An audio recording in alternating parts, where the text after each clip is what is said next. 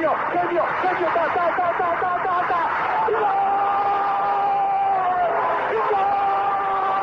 Dennis Bergkamp, Dennis Bergkamp, Dennis Bergkamp neemt de bal aan. Dennis Bergkamp, Dennis Bergkamp, Dennis Bergkamp, Dennis Bergkamp, Dennis Bergkamp. Posse de bola para Portugal, vai Éder, vai Éder, vai Éder, vai Éder, chuta, chuta, chuta! Gol! Gol!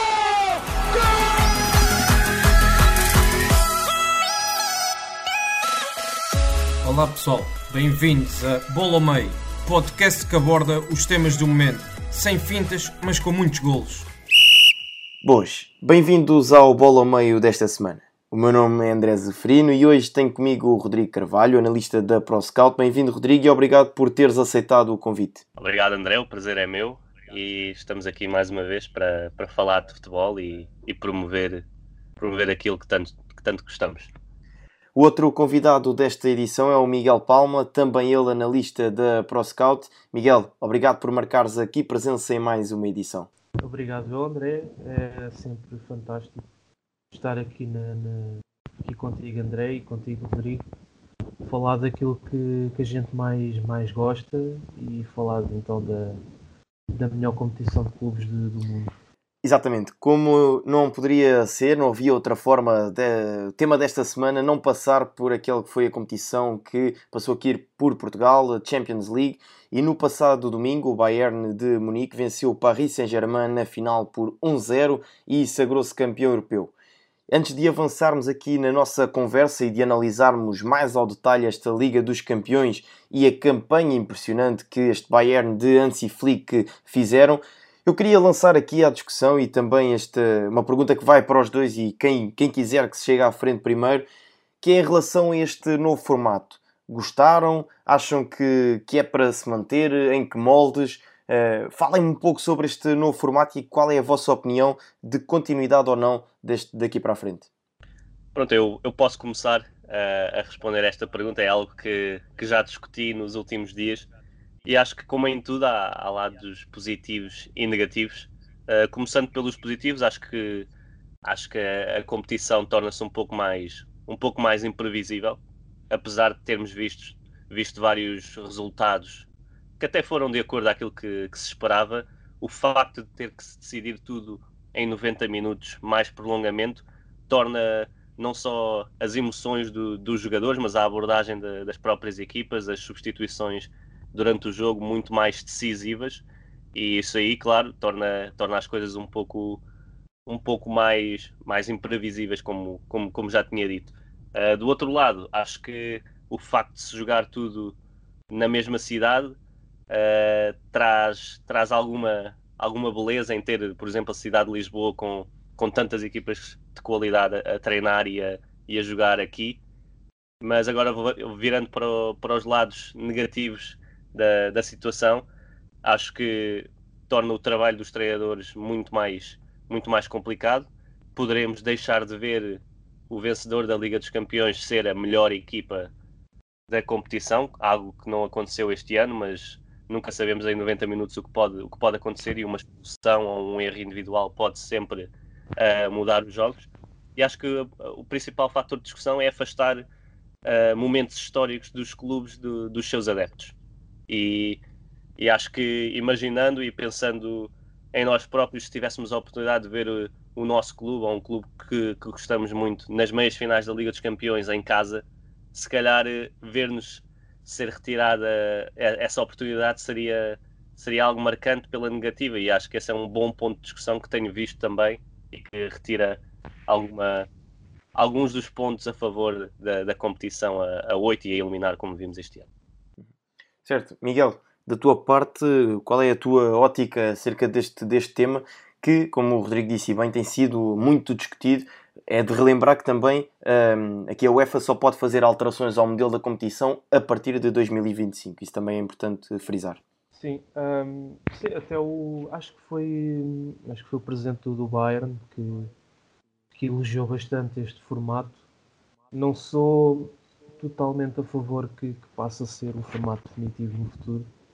Como o Rodrigo disse, e ele tocou nos pontos essenciais, eu, eu concordo inteiramente com ele. Acho que, por um lado, sim, há, cria a imprevisibilidade e há equipas que, que se calhar normalmente não teriam a chance de chegar a fases tão avançadas como meias finais ou até mesmo a final e que num formato onde tudo é decidido em 90 minutos, em campo neutro, uh, poderá, poderá ser, ser possível. No entanto, estamos a afastar estes grandes momentos dos adeptos. O trabalho de estrelas fica dificultado, como o Rodrigo disse, e portanto eu não, não me parece que seja, que seja esta a solução. Certo. E Miguel, em relação à final de ontem, o Bayern acaba por vencer o Paris Saint-Germain por 1-0 numa campanha que eu diria impressionante. 11 jogos nesta Liga dos Campeões, 11 vitórias e o Bayern torna-se a primeira equipa a conquistar o troféu apenas e só com vitórias. Como é que assististe não só à campanha, mas também a esta finalíssima frente ao Paris Saint-Germain, que era um estreante nestas andanças? Um, o Bayern na fase de grupos foi, foi dominante, mas na altura não tão, na minha opinião, não tão dominante como tem sido agora. Uh, nesta final, nesta final 8 partiram claramente como favoritos, souberam confirmar esse estatuto. Um, é uma equipa fortíssima na, na, na, construção, tem sempre soluções, soluções de passe, é uma equipa que sabe ser bastante vertical fortíssimos na pressão, tem, valorizou alguns jogadores de forma absolutamente soberba, como o Kimmich ou a revitalização do Alaba agora como defesa central, a campanha fortíssima do Lewandowski, que para mim é o melhor ponta de lança do mundo. Um, era, era um dos grandes favoritos e souberam confirmar esse estilo. Rodrigo, da tua parte, como é que viste esta campanha do Bayern de Munique? E o Miguel já tocou aqui em alguns pontos interessantes e eu também te lançava para, para discussão.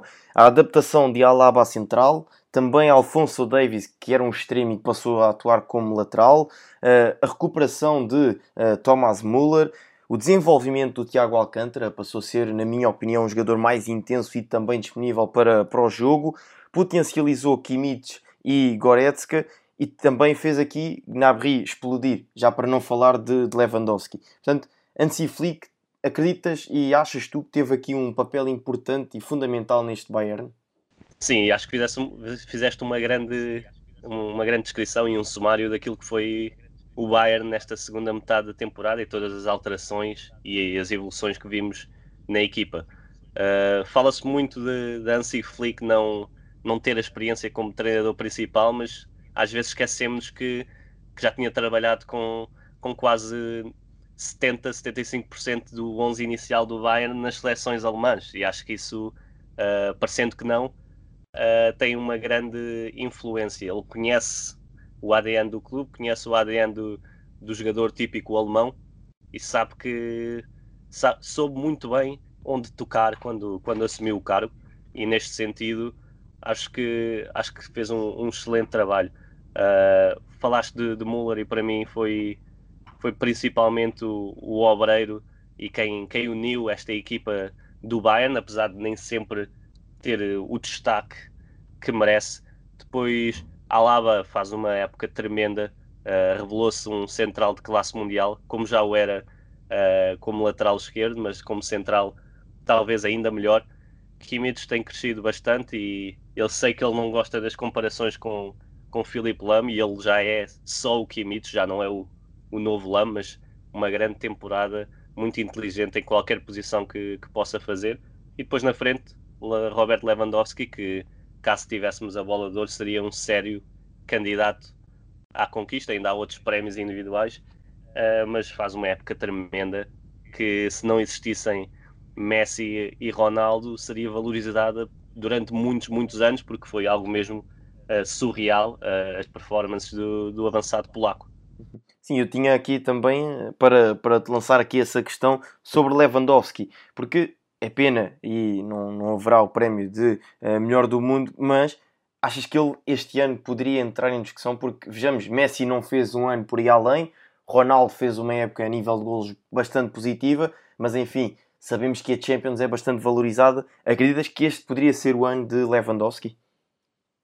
Eu acredito que sim. Eu não gosto muito de falar de, dos prémios individuais porque se o prémio for de melhor do mundo, para mim, Messi parte sempre numa vantagem desleal para, para o prémio. Mas se formos olhar só para, para a temporada, Messi faz uma grande temporada, mas mesmo assim o Barcelona a nível coletivo esteve muito, muito aquém. E acho que Lewandowski, uh, o próprio Tiago, podiam, podiam aspirar uh, a algo mais. Neymar, caso tivesse ganho, também não seria uma surpresa vê-lo vê-lo nesse lote e acho que, acho que sim, Robert Lewandowski faz mesmo uma, uma época tremenda em todas as competições.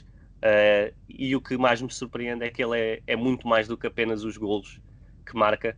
Uh, participa no, no, jogo da equipa, é muito inteligente. Ele e Müller formam uma dupla fantástica na frente ataque e foi, foi um prazer vê-lo jogar nesta segunda metade da época. Eu tentei não perder nenhum jogo do Bayern porque era sempre uma, uma alegria ver aquela equipa jogar e com muita, muita qualidade.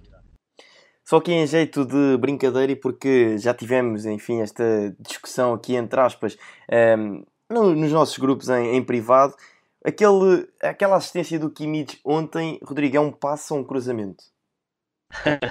é, eu não, é, não, sei, não, não sei descrever. Acho que um bom cruzamento é acima de tudo um bom passe.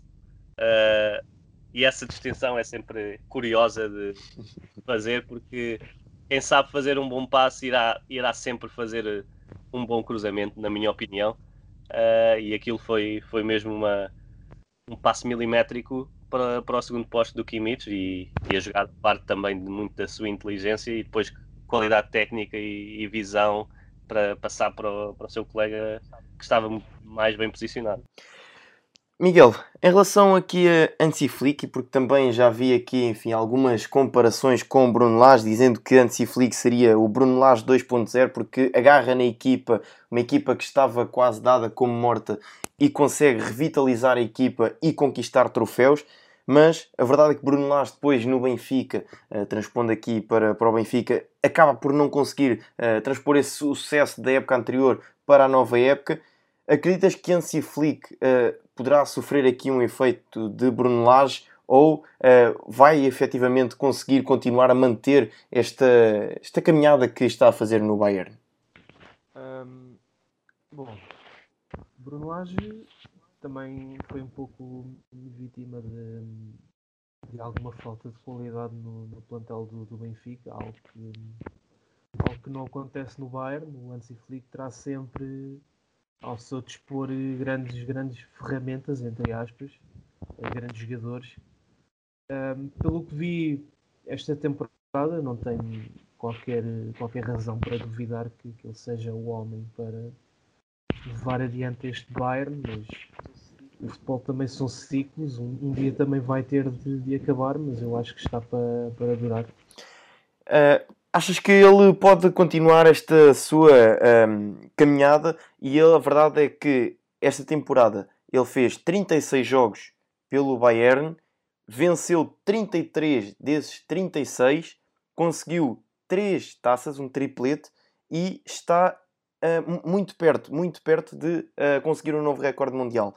Eu achei esta curiosidade até algo aqui interessante, que o recorde mundial está fixado em 27 vitórias consecutivas por uma equipa chamada The New Saints do país de Gales e o Bayern de Hansi Flick soma 21. Portanto, está a 6 vitórias de alcançar este recorde. Miguel, achas que uh, o Bayern pode chegar aqui a este recorde e quem sabe até ultrapassá-lo? Acho que pode, acho que tem, tem condições para, para hum, atingir esse recorde, mas também digo que hum, é preciso também fazer algum controle de expectativas, não é? que às vezes os treinadores também são vítimas disso. E o Hansi Flick um, certamente que deixou a bitola bastante, bastante alta se, se fizer algo menos em relação ao que fez esta época será sempre alvo, alvo de, de, críticas, mas eu acho que controle de expectativas é, é bastante importante e confiar no, confiar no homem. Vamos então agora passar e virar aqui o jogo para o adversário do Bayern de Munique, o Paris Saint-Germain, que se estreou numa final da Champions League, acaba por sair derrotado. Rodrigo, o que é que achaste da prestação do Paris Saint-Germain nesta Liga dos Campeões? Acho que é, é o ponto mais alto de um projeto que, que tem quase 10 anos. Acho que Tuchel foi, foi muito importante na, na união da equipa. Uh, já no ano passado, creio que a lesão de, de Neymar uh, em fevereiro, se não me engano, vem na pior altura para, para o Paris Saint-Germain, que estava, que estava a evoluir e que estava a tornar-se uma equipa bem melhor e um coletivo bem melhor do que, do que era antes. E este ano, sem, sem tantas lesões no plantel, Neymar, mesmo assim, ainda sofreu um, um período de lesões durante esta época, mas chegou, chegou em condições de disputar a fase mais importante e acho que a equipa mostrou aquilo, aquilo que pode ser nos próximos anos. Com licença. E acho que Acho que o PSG esteve fortíssimo uh, no jogo com o Leipzig. Acho que foi a maior amostra do potencial de, desta equipa. Um meio campo muito bem organizado, um coletivo preparado para não só para desafiar qualquer adversário e apesar de ter sofrido contra a Atalanta, mas acho que soube potenciar muito bem os homens da frente e Mbappé, uh, Neymar e Di Maria fazem uma época tremenda qualquer um deles esteve, esteve a um nível altíssimo. Neymar, cada vez mais um, um número 10 em vez do, do extremo que, que vinhamos acompanhando no, nos últimos anos. E acho que o brasileiro é um líder desta equipa. Uh, muito por causa dele, a equipa eleva a, a sua ambição e eleva as suas expectativas também. Uh, mas acho que foi uma, uma época espetacular. Chegaram à final com mérito e podiam perfeitamente ter, ter surpreendido este Bayern não aconteceu, mas acho que o mérito é todo do, PSG e de Tuchel e de, da sua equipa técnica. Miguel, na tua opinião, o que é que consideras ter faltado aqui ao Paris Saint-Germain para poder levar aqui a Orlhuda para Paris? Um, sobretudo, falta, acho que depois do gol do Bayern falta-lhes um pouco de, de lucidez para um, continuar a ir atrás do, do resultado. Acho que mas eu não, realmente não lhes consigo tirar, eh, tirar nada deste jogo. Foram um adversário formidável para o Bayern, talvez o mais difícil que tiveram. Eh, em muitos pontos do jogo até foram melhores, bons na pressão, a condicionar bem a, a construção do Bayern. Um, destaque também o crescimento de, de Neymar no seio da equipa, como um líder, como um jogador cada vez mais, mais completo, eh, principalmente também a nível psicológico. Um, depois há um, valores como o Kim Pembe, que também fez uma Champions extraordinária. Mas é, acho que faltou mais para o final do jogo alguma experiência de, dos jogadores. Só isso. Rodrigo, aqui perguntar-te porque encontrei aqui o tweet do Pedro Felipe Maia um, que ele fez aqui a antevisão desta Final Eight para a Pro Scout aqui no Bola ao Meio. E ele neste tweet dizia que uns tiram Gnabry por Coutinho, outros Di Maria por Choupo-Moting. A diferença são soluções.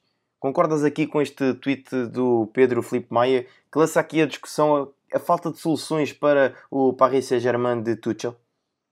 Acabo por concordar, sim. Acho que acaba por ser muito mais o, plantel completíssimo que o, que o Bayern tem do que falta de soluções propriamente ditas do, do Paris Saint-Germain. Acho que tentam sempre um equilíbrio entre, entre juventude e, e os tais valores milionários que gastam em transferências. E neste caso vimos que Icardi estava no banco e não, e não foi colocado. E acho que se, se Icardi entra já não, já não existe essa, essa comparação.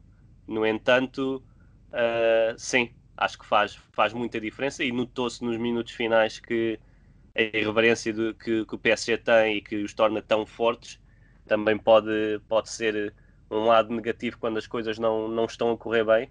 E como o Miguel disse, acho que faltou ali um pouco de, de reação do PSG, que é essa capacidade coletiva e de, e de manter a cabeça fria, que são, são muito jovens, são, são jogadores que, que a sua competitividade e intensidade e até a, bravura com bola e sem ela uh, fazem a diferença muitas vezes, mas ontem notou-se os lados, os efeitos mais negativos de, dessa, dessa emoção no jogo mas volto a dizer, o PSG podia perfeitamente ter chegado ao golo e podia perfeitamente ter tido outro resultado, se fosse mais eficaz quando, quando o Bayern cometeu erros. Uhum. Miguel, aqui para fecharmos este tema final e também este tema Paris Saint-Germain mais em particular, achas que após este falhanço, vá aqui entre aspas, porque para mim acaba por ser uma campanha muito bem conseguida por parte do PSG, achas que pode levar à saída de vários jogadores? Fala-se, por exemplo, a saída de Tiago Silva para o Chelsea, o próprio Neymar achas que pode abandonar aqui o Paris Saint-Germain? Ah, o Neymar será sempre um. É sempre, todos os anos acho que vai ser sempre falado a sua saída. Um, Tiago Silva sim parece-me estar, estar claramente com um pé e meio fora. Um, talvez o PSG faça uma revitalização na, na defesa. Uh, no meio campo também, algumas peças irão mudar mas é um, é, espero que seja um projeto para, para manter. Estiveram desta vez mais perto do que nunca de, de atingir o, o, seu o maior sonho, que é ganha, que é campeões europeus. Vamos então avançar para o último segmento desta edição e em off, na preparação deste programa, eu desafiei os dois convidados, o Rodrigo e o Miguel, a responderem com aquelas que eram para si uh, os melhores ou os piores nas, um, eh, aqui nas, nas, categorias. Portanto, a primeira categoria é a decepção de, desta, desta edição da Champions League. A segunda categoria será a surpresa da Champions League. E estas duas categorias referem-se a equipas. Depois, há duas categorias, uma para o melhor jogador e ainda outra para o jogador revelação desta edição da Liga dos Campeões. Não sei, algum de vocês quer começar? Vamos começar, obviamente, pelo capítulo da decepção. Algum de vocês quer chegar à frente e apresentar aquela que para vocês foi a decepção da, desta edição? Um, posso começar eu? Um, tenho que ir para o Liverpool, não, não porque tenha caído contra um, um adversário muito inferior, nada disso, é o Atlético Madrid mas com, com a época que estavam a fazer na, na Premier League, com tudo o que se esperava deles, com aquilo que jogam, com os jogadores que têm, com a possível defesa da, da, da Champions League e, e, eram certamente um dos grandes candidatos a vencer a prova. Eu acho que caírem nos oitavos de final acaba por ser muito eh, acaba por ser muito enfim muito underwhelming como eles diriam o que é que achas que foi os motivos para, para essa tal queda frente ao Atlético Madrid? Relembro. E depois também o Atlético Madrid acaba aqui por uh, apanhar com um Leipzig e uh, ser quase atropelado, não é? Sim, uh, pronto, é, é assim. A forma das equipas também mudou muito de, de, um, de um, ponto para outro com, com a situação da pandemia. Um, as razões para o Liverpool ter caído com o Atlético foi um Atlético super, super competente. Consegue levar o jogo para, para prolongamento e fazer aquele tipo de jogo que tanto gosta, partir no contra-ataque, rasgar assim a defesa do, do Liverpool. Sim, esse, uh, esse, estilo de jogo vá, uh, que muitas das vezes é uh, criticado, mas enfim, quando resulta no futebol para mim é sempre válido. Sim. O que interessa Vamos então. Certo, certo, conclui. Desculpa. Uh, sim, como estavas a dizer, uh, esteticamente se calhar não é, não é bonito, mas é só isso mesmo, é estética. Não é, não é inválido, atinge resultados e por isso para mim acho que defender bem também é bonito. Exatamente. Rodrigo, qual é a tua decepção desta edição? Acho, acho a escolha do Miguel acertada, o Liverpool, mas eh, para mim ia, ia para a Juventus. E mesmo tendo chegado a, a, esta Final Eight, acho que o projeto, e acho que isto também é influência de, de tudo o que foi a Juventus durante a época, mas perder para aquele Lyon a duas mãos, uh, um Lyon que com todo o mérito chegou, chegou onde chegou, mas está longe de ter a capacidade individual uh, da Juventus. Acho que é, acho que é uma desilusão. Uh, Sarri, que já não está uh, ao serviço da Juventus, desiludiu bastante no planeamento e na preparação da equipa. Parece que nunca houve o tal clique entre, entre aquilo que costumam ser as ideias de Sarri e, e os jogadores mais importantes da equipa. Vimos, vimos Ronaldo e Ibala muito, muito apagados na, nas maiores decisões e depois claramente falta acompanhamento para essas, para essas duas estrelas. Acho que o meio campo, o meio campo das Juventus precisa de uma reestruturação uh, bast bastante grande para, para elevar a Juventus àquilo que parece ser a promessa já de, desde que Ronaldo chegou ao clube, que é vencer uma Liga dos Campeões. Eu recordo que a Juventus chegou por duas vezes uh, à final na, na última década e, e tinha muito mais colete e se calhar menos individualidades do, do que tinha agora desde que, desde que Ronaldo chegou e acho que esse é um, um fator importante a ter em conta que, que esta Juventus uh, foi, foi uma desilusão por isso mesmo. Certo, e essa eliminação frente ao Lyon, recordo, levou também à admissão uh, de Sarri, do comando técnico da equipa. Portanto, Pirlo assume agora uh, a equipa. Também estou curioso, enfim, para, para ver o que é que uh, o craque italiano vai trazer agora no, nos bancos de suplentes. Vamos então avançar. e, Rodrigo, podemos continuar contigo, vamos aqui alternando. Para ti, qual foi a surpresa desta Champions League? Em termos de equipa, claro. Eu é uma escolha difícil, mas eu, eu escolho o Leipzig. Acho que menção honrosa para, para a Atalanta por tudo o que fez, sem dúvida. Mas o Leipzig, escolhi o Leipzig porque não esperava vê-los tão preparados para possivelmente até ganharem a Liga dos Campeões este ano, algo que poderia ter acontecido. Acho que foram claramente inferiores na meia final frente ao Paris Saint-Germain e perderam com, com toda a justiça. No entanto, acho que não seria uma surpresa tê-los visto na final. Uh, o plano para, para as meias finais não resultou, mas acho que a campanha do Leipzig e, e, a sua época foi muito competente, muito profissional. Eliminaram um dos grandes favoritos e eu sei que nem sempre se diz, mas em todo o lado onde eu lia antevisões, lia que os grandes favoritos a ganharem a competição eram o Bayern e o Atlético Madrid. E o Leipzig eliminou, eliminou o Atlético, dominando uma equipa muito experiente, muito habituada a estar nestas fases de decisão e eu gosto muito de, de Nagelsmann, gosto muito daquilo que tem sido o seu trabalho e sem grandes individualidades e depois da saída de, de Timo Werner consegue mesmo assim criar uma equipa muito competitiva para chegar a estas fases da, da Liga dos Campeões. Sim, é de facto empolgante o futebol praticado pela, pelo conjunto alemão e também eh, de destacar que a Alemanha coloca duas equipas na meia final de, de uma Liga dos Campeões e três treinadores alemães. Portanto, também aqui frisar uh, o crescimento que o treinador alemão está a ter no futebol europeu.